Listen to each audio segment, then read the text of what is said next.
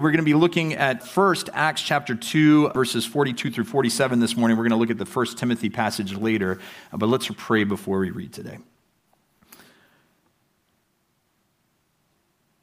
Gracious God, our Heavenly Father, uh, we come before you today as your, your people. Uh, we, pray, we pray, Lord, that we would come before you as your, your humble people, your grateful people, um, that we would enter into your presence expectantly today. Lord, hoping and, and waiting and expecting you to speak to us this morning. We thank you for the gift of your word. We thank you that your Holy Spirit has, has inspired and authored these words and that you still speak to us through them, that they are living and active. And so we pray that, that you would prepare our hearts, even right now, uh, to receive whatever it is you have for us today. And we ask this all in Jesus' name and for his sake. Amen. Acts chapter 2, verses 42 to 47. This has sort of become our, our theme passage a little bit for this sermon series. And so, you, if you've been here, you've probably heard us quoted at some point throughout the last couple months, but hear it one more time. They devoted themselves to the apostles' teaching and to the fellowship, to the breaking of bread, and to prayer. And everyone was filled with awe at the many wonders and signs performed by the apostles. All the believers were together, and they had everything in common. They sold property and possessions to give to anyone who had need. Every day they continued to meet together in the temple courts. They broke bread in their homes and ate together with glad and sincere hearts, praising God and enjoying the favor of all the people. And the Lord added to their number daily those who were being saved. This is the word of the Lord. Thanks be to God. So, hope to do two things this morning. We're going to, the first half of our sermon is going to be sort of wrapping up, summing things up, looking back over what we've talked about over the last couple months in the living church. And then the second part of the sermon is going to be looking at this passage from 1 Timothy and some, some final instructions for us that Paul gives to his uh, protege, Timothy, his disciple Timothy. So we're going to be looking at that in a few minutes. But as we've looked over the last couple months at this idea of the living church, we've been using John Stott's book, The Living Church. And I would commend that to you again if you haven't been reading along. Uh, I just encourage you to find a copy, pick it up, read through it. It's a very easy read, it's not a super ap- academic book. And I would just say, in general, anything by John Stott, you will be blessed if you pick it up and read it. So uh, just one more plug this morning. But uh, we're looking at this idea of the living church and this question uh, that we want to ask from time to time of what is this all about?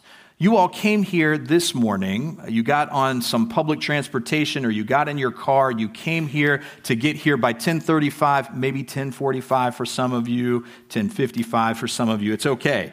But why? What is this all about, right? What is this all about? Why do we do the things that we do and call it church? And why are the things that we're doing as a church in line with what God has called us to be and do? Are they in line with what God has called us to be and do? Or are they just our own clever ideas? Something that we thought, yeah, we should, we should do this. This is what church means. And the more I've read this book, The Living Church, over the last few months, the more I have found it a helpful guide and measure of God's vision for the church. And so, again, I commend it to you to pick it up and read because these are ideas that are based in Scripture, in God's Word. And so here we are again today to reflect one last time on the living church, the idea of the living church. And when we began this series back in September, if you were here, we started with two questions to help us reflect on the way that we think about church. And so we're just going to put them out there again one more time today. We won't spend as much time on them, uh, but just to, to refresh our memories a little bit. So, first of all, what is church? If somebody asked you that question, what is church? What would you say? Is it a building that you use, right? Is it a building that you use? Some people think this, right? Uh, I'm going, when I worked at a church, I used to say, I'm going up to the church. The church is the building, right? When we drive around Prague or walk around Prague, we see lots of churches. We say, look at that beautiful church. And we're talking about the building, right? So is church a building that we use? Is church something you do on a Sunday morning? I go to church on Sunday morning, right? It's something I do. It's an activity that I participate in, okay? Is that what church is? Is church an organization that you're a member of? Is it like a club or a civic organization, something that you've joined? You say, I'm a part of this church. I'm a member there, right? Uh, and you've got your card, right? I'm a member of this church. This is the one I belong to. Or is it, is it a community? Is it a community that you belong to, right? Um, that's the first question, okay? Let's move to the second one. And then the second one is this why be a part of the church? Why be a part of the church? And these were some of the options that we looked at. One is you have to. You have to. You're here under duress. Somebody made you come today, okay? Could be your parent, could be your spouse, uh, but you are here because you have to be here, okay? Typically, that's usually children might answer that one more so, but you're here because you have to, or because you're supposed to. You're supposed to be part of church. There's a sense that this is something that's good for you. You're supposed to do it. Maybe you grew up in a Christian family, and so you still go to church because you know it's a good thing, or at least people have told you that your entire life. So, why be a part of a church? Because you have to, because you're supposed to, because you get to. This is a good thing, right? I love being part of the church. I get to be a part of the church. I want to. It's exciting, it's life giving. Or the last one, you just are. You just are. And so, sort of where we landed, and you can disagree with me uh, with these, that's okay, but sort of where we tried to land, and what I hope this book and sermon series has taught us, is that really the church is a community that we are a part of. And the, the main analogies that the New Testament uses when it talks about church uh, is the idea of a body, right? That we are members of a body, like an arm or a leg or an ear or an eye. Paul spells all of this out. Or also a household like being a part of a family. And when we think of being part of a church in that way, that kind of a community, then we think about it in the sense that we belong to each other. That's another way that Paul has talked about it, that we belong to each other, that we depend on each other, we rely on each other. In some senses, we even need each other. And we belong to each other in a sort of for better or for worse kind of a way. And that's kind of what we're supposed to think about when we think about the church, that we belong to each other in that sort of a way. Okay. And also that we would say that we just are a part of the church. Now, hopefully there's some sense of get to. Hopefully there's a sense that when you come here on Sunday mornings that you see that there's a sense of beauty and there's a gift to being a part of this community, that you enjoy it and that it is life-giving to you. We hope that that's the experience you're having with church. But also, there should be some recognition that if we are in Christ, if you are someone who is in Christ, if you have put your faith in Him for salvation, and you see Him as the Lord of your life, then you just are a part of the church. You are a part of Christ's body because you are members or because you have fellowship with Christ, and by virtue of that fellowship, you have fellowship with all other believers in Him in every time and place. This is the reality that the scriptures teach us that by virtue of our fellowship with Christ, we also have fellowship with one another. And so, if you have put your trust in Jesus Christ, if you called Him Lord of your life, then you just are a member of the church. Whether you want to be or not, I can't say uh, what your relationship about that is like, but we are a part of the church. We belong to each other in Christ. And our life of faith is not primarily an individualistic pursuit. Our life in Christ, our life of faith, is not primarily an individualistic pursuit. It is something that we do together. John Stott says this, and I, I love this quote. I've used it a couple times already uh, in here, but hear it again one more time. The New Testament knows nothing of an unchurched Christian. The New Testament knows nothing of an unchurched Christian, for the church lies at the very center of the eternal purposes of God. It is not a divine afterthought, it is not an accident of history. On the contrary, the church is God's new community. For his purpose is not to save isolated individuals, but rather to build up his church that is, to call out of the world a people for his own glory. The church is a part of God's plan for the redemption of the world. It has been a part of his plan from the very beginning. God has been using people to bring glory to himself in this world. And we've talked about this in terms of the church's dual identity that God calls people out from the world for himself, and then he sends them back into the world to be his witnesses and to share his good news. That this is part of what it means to be the church, the main part of what it means to be the church. And so, because all of this is true, we each have a vested interest in the church being both alive and healthy. We have a vested interest in the church being alive and healthy. Being a part of, of a church that is alive in Christ, that is full of the Holy Spirit, it is good for us. And it will feed and nourish and strengthen our faith. And that kind of church will produce good fruit for God's kingdom. So we want to be a part of a good, healthy, alive church. So that brings us to the next question was what does it mean to be a part of a living church? What does it mean to be a part of a living church, a church that is vibrant and healthy and alive? What are the characteristics that are marks of that kind of a church? That put it in contrast to a church that is dull or, or stagnant or even dead. How would we know the difference? How do we know the difference when we see it? And this is what we've been trying to uh, look at throughout this series. Uh, but these aren't just John Stott's great ideas, as we said, about what the church should be. He reaches deep into God's word to draw out these different marks of a living church and lay them before us. And the place he starts, the place he turns to first, is Acts chapter 2, the passage that we just looked at, and the picture that is drawn for us there of the early church right? What is really the first church in a way. And it's a familiar passage, or hopefully a familiar, familiar passage for us. It's one that, uh, if I'm here for a long time, I, you will hear me preach on this passage multiple times because it's one of those ones that we need to come back to again and again as the church. It's like John 3:16. We can't be reminded too often of God's love for the world and why He sent His Son because of that love. Acts chapter 2, verses 42 to 47, also is a passage we need to hear again and again. It will always be an important guide for the church. And certainly there's more to say about the life of the church than these few verses, and the rest of the New Testament covers all of that for us. But we should come back here early and often to these essentials of what makes up the church. This passage is so key because this is the new community that has been formed by the Holy Spirit after Pentecost, after the Holy Spirit came in power with tongues of fire that landed on people. These are the people who are committed to the belief that the man Jesus of Nazareth was the Son of God and that he had died on the cross for their sins and for the sins of the whole world. And that on the third day, he had risen from the dead.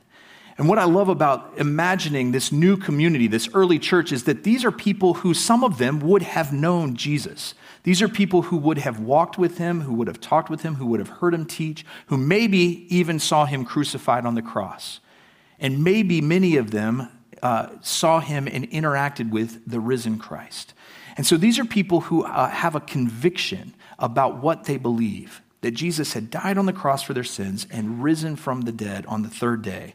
And not only was this community committed to those beliefs, to that, that doctrine, but they were committed to living in a way that reflected these beliefs. This was something new and different that was happening here in this new church. This was a people who were committed to living together in a way that was different than anyone else was doing. Because they believed that if the Son of God had really lived among them, and if the Son of God had really died for them, and if the Son of God had really come back to life again, then that had implications for their day to day lives. How they interacted with their families and with their friends, the people that they worked with and did business with. It, it, it affected everything. If the Son of God had died on the cross for their sins and come back to life, then they couldn't just go on with life the way that it had always been before that there needed to be something that changed and was different. It affected everything for this new community.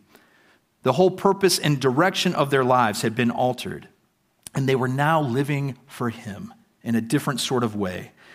They were living to know Him and to make Him known in the world, to bring Him glory. And this became the ultimate goal of their lives. Their identity and their mission had everything to do with Jesus Christ the crucified and risen one. Why? Because he had loved them and he had given himself for them. And so they now they saw themselves, their lives as belonging to him. And this was a good thing. This was something they saw as a good thing. It brought them a sense of joy and of thanksgiving. They were, they were happy about this, that their lives now belong to God in Christ. In one sense, uh, the institution of the church was, was simply the, the continuation of what God had been doing throughout Israel's history, what God had been doing since he made his covenant with Abraham. Like we said, God has always been in the business of setting apart a people for his glory, uh, people, bringing people to him, and so that others might come to know him. But what's different and new with the church is that it has everything to do with the work of the Holy Spirit. The church is the community of people who are united by the Holy Spirit of God and sustained by the Holy Spirit of God. And we are a part of this called out people. We here, gathered together today, the church today, we are a part of this new community. It's not something that existed 2,000 years ago and we're sort of the, the remnants of it. But no, the Holy Spirit is still alive and active amongst us. We are a part of God's new community. We are part of the community that gives witness to Jesus Christ's life and death and resurrection, that demonstrates what it means to be forgiven and to be freed from our sins. And really, our witness is not so much about our faithfulness to God, but about God's faithfulness to us in Jesus Christ. Our witness to the world is about pointing to our Lord and what he did for us on the cross, because it's here that we see the fullness of God's faithfulness to us. Jesus Christ on the cross. The very existence of the church from its beginning to now completely relies on the Holy Spirit's presence with us. The Holy Spirit is the spirit of the risen Jesus Christ, the one who keeps us focused on the risen Lord, the one who helps us to remain faithful to him, to live obediently to him. And so when we look at Acts chapter 2, what we find is this wonderful and compelling picture of the early church with all of the things that they are devoted to and the sacrificial way that they loved one another. And when we see that, our response should be to say, See what the Lord has done. It is wonderful in our eyes. See what the Lord has done in that community. When we look around our church, ICP, and look at, at, what the Lord does amongst us, that should be our response as well. See what the Lord has done amongst us. And it is wonderful in our eyes. Thanks be to God for what He is doing in this church. Because a community that functions like the one that functions in Acts chapter 2 uh, can only be the result of God's work amongst its members. It's not the natural tendency of human beings to live together in the way that we see in Acts chapter 2. I think most of us read this passage and we probably think that's incredible that they lived that way. It's incredible that they would do those things. When they saw someone in need, they would sell their possessions and give the money to them to make sure that they were provided for. We don't just see people doing that in the world around us all of the time that would be really hard to commit to living that way. And honestly, it's not really the most practical to, way, to live either, if we're honest with ourselves. But it was the Holy Spirit among them who made this community alive in Christ. And it was because they were alive in Christ that they devoted themselves to these things, these marks of the living church. So let's walk back through them again one more time. They devoted themselves to worship, to glorying in God's holy name they gathered together regularly in the temple courts and each other's homes to worship, to listen to the apostles' teaching, to pray, to celebrate the sacraments, to sing together, to worship. This was the first thing they were devoted to.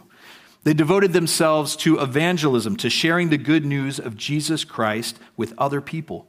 They shared the good news with each other, but also with people outside of the church. And the Lord added to their number daily those who were being saved.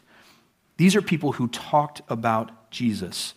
He was just a reality of their daily lives. He was the reality of their daily lives. And so they could not help but to talk about him. So they devoted themselves to evangelism. They devoted themselves to ministry. They used their gifts to serve one another and to strengthen this new spirit filled community. They each had a role to play, and they took that seriously, using their gifts to build up the body of Christ. They devoted themselves to the fellowship. They were committed to meeting together regularly, but their commitment went beyond that. They were committed to sharing their lives together. They desired to be involved with one another, to really know each other, and to encourage one another toward Christ. to love one another as Christ had loved them. They were devoted to the apostles' teaching, to, to reading and studying the Word of God. They were devoted to prayer, to tending to their relationship with the Lord and praising Him, interceding for one another and the world. They were devoted to giving, to sharing what they had with one another, so that no one was ever in need.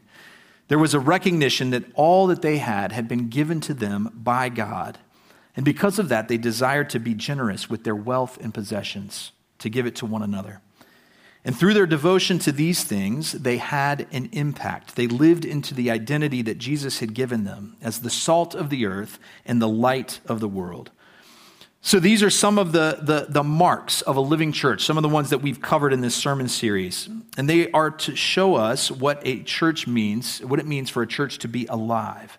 A church that is devoted to these things is going to have an impact, and it will form the people that are a part of it, and it will influence the communities around them. And then Stott ends his book by talking about Timothy, and we're going to move to our second passage here.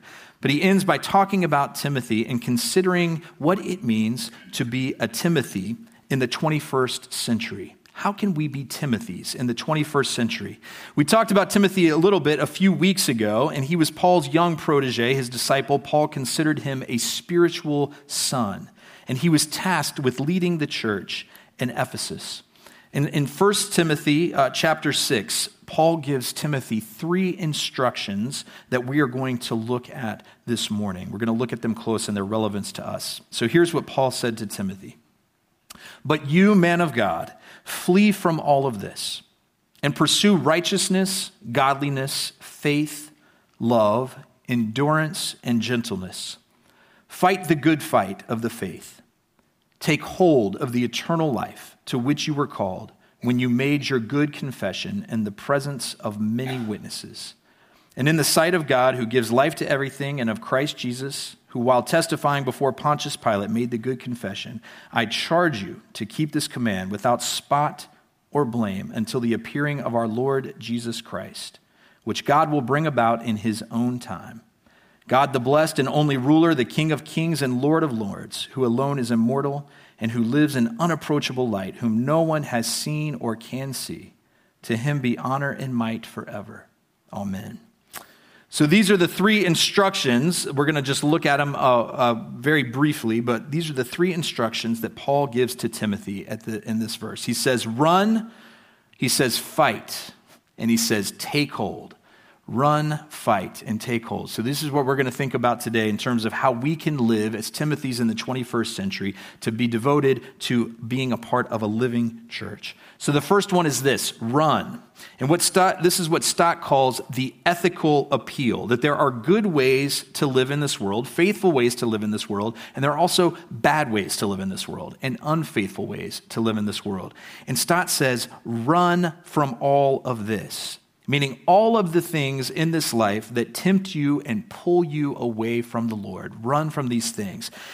Paul does not give a qualified warning here. He doesn't say, you know what, you just need to be careful. Don't, you know, just be discerning. You don't want to get too close. If you start, he says, run, flee from these things.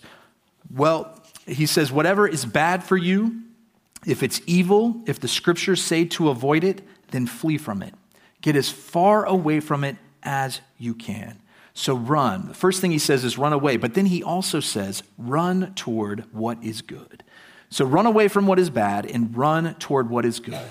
He says pursue righteousness, godliness, faith, love, endurance, and gentleness. These are things that you should pursue in your life. These are things that you should run toward.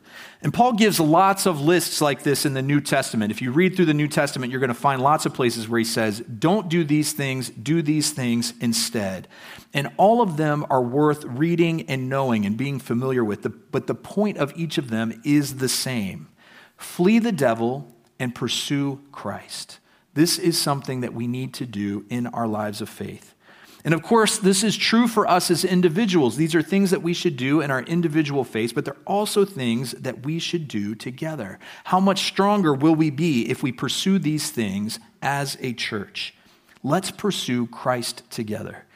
I'm not sure if I've ever said this in here before, but when I was in high school, I was a cross country runner, uh, which you go out and you run 5Ks on a regular basis. I did that for several years. I was not very good, uh, but I learned a lot from doing this. And one of the things that I realized, a lot of times you think of running as being an individual endeavor, right? You are running, you're by yourself. A lot of people run alone. That's okay. And in a race, you're trying to win the race. You're not trying to tie somebody else. You're trying to beat all of the other runners. And Paul even talks about this. But one of the things that I realized when I was running cross country is that a lot of people would run together. They would find, they called it pack running, and they would find a, a partner, someone to run next to them. They would find several people, and they would all run the race together. And what I realized in watching them was maybe they didn't necessarily run faster, but oftentimes they would. They would run faster, but you could always run farther when you were running with somebody else. People who ran with someone else always ran farther because you have somebody else encouraging you, cheering you on, and saying, Let's keep going, let's keep going, let's keep going. And often, when one person was discouraged, when they were ready to stop, Often that was me. Somebody else was there to say, keep going, keep going. We can do this. Let's do this together. Let's run together. And so, this is the idea that we have as a church. Let's run together.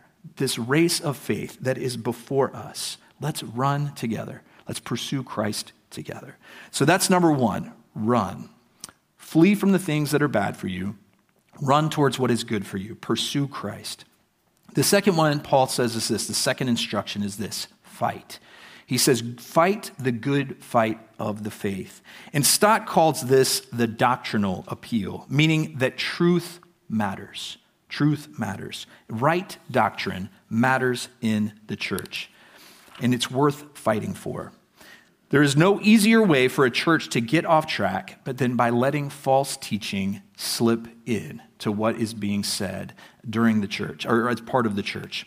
There's no way easier way for them to get off track. So much of the New Testament is written to combat false teaching. If you read through the letters of the New Testament, you're going to find this time and time again, these warnings against false teaching. Don't let it sneak in to what you are hearing at church because the apostles knew how dangerous it was and how easy it was for people to get off track.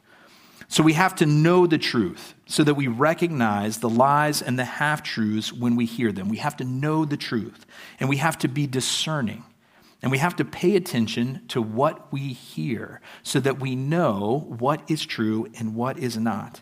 Now, there are things that faithful Christians disagree on. There are things that faithful di- Christians disagree on, and that is okay. But there are essentials that we need to hold to as the body of Christ.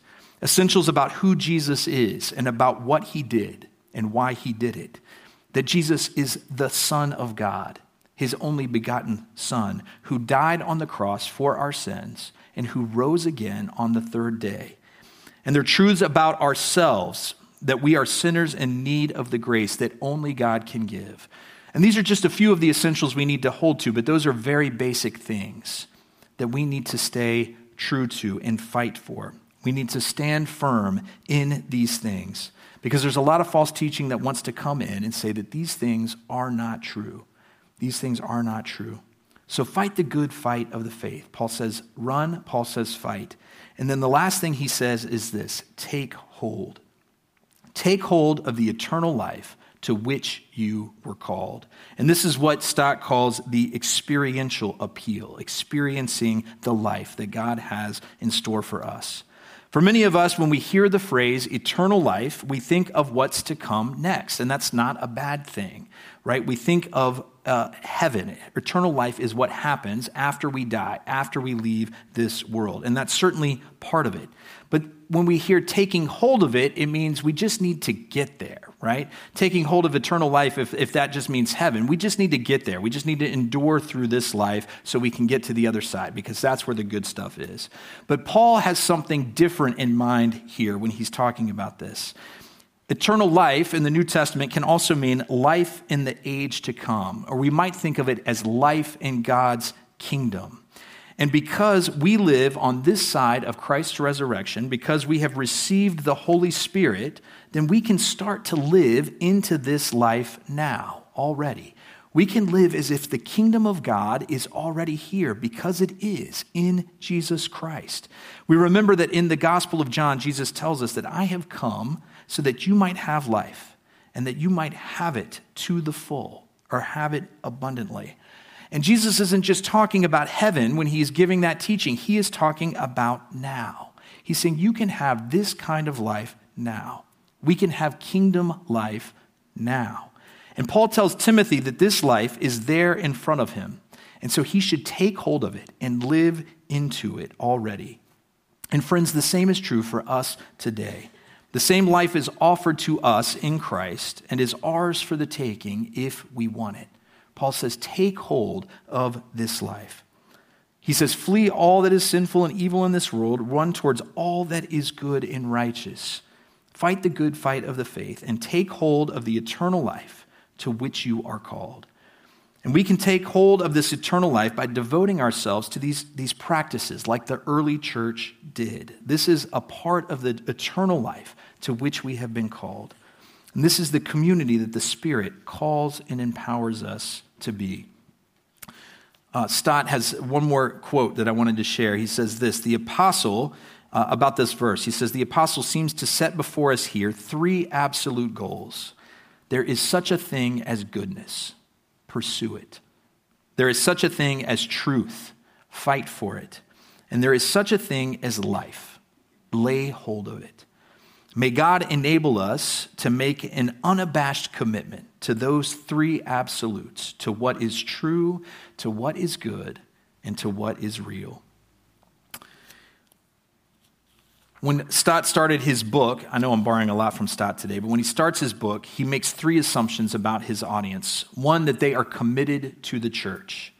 Two, that they are committed to the church's mission, that they are committed to being this called out people that is sent back into the world. And three, that they are committed to the church's reform and renewal. That there is a recognition that, like all things, the church is affected by sin and the fall, and we constantly must be called back to faithfulness in Jesus Christ and enlivened by the Holy Spirit.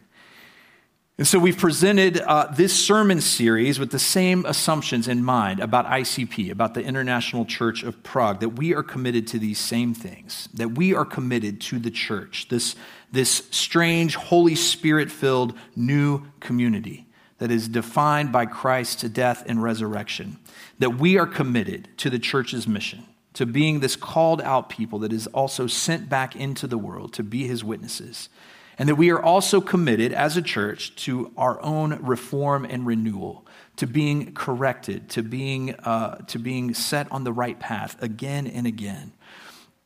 And so, when we, we recognize all of these things, we want to devote ourselves to these practices and marks of the living church, that God might reform and renew us, that He might strengthen our witness in the world, and that He might make us ever more alive, all for His glory. Carol started the service this morning uh, with a verse from 1 Peter chapter 2. We didn't make this, we didn't plan this together, but it was how I was going to end my sermon today, so it feels quite fitting that we want to end with a reminder of who the church is, the identity that God has given us in Christ. So hear these verses again from 1 Peter chapter 2.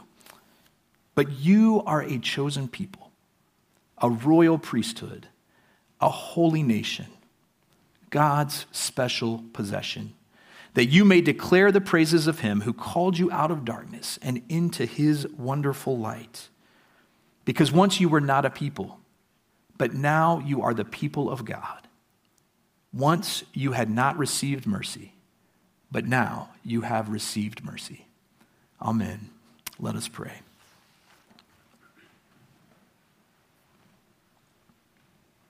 Heavenly Father, we give you thanks uh, that, that you have given us mercy, that we have received the mercy offered to us from your Son, Jesus Christ, on the cross. We thank you that you have called us to be a part of this community, a community that has everything to do with Christ's death and resurrection. And we pray that you would help us to live into this vision you have of your new community. We thank you that, that you have revealed yourself to us, that you have revealed your truth to us, that you have called us to be your people. And again, Lord, we pray that by your Holy Spirit, that we would be your faithful people. And that you would use us in this world to bring you glory and to call other people to yourself. We ask all this in Jesus' name and for his sake. Amen.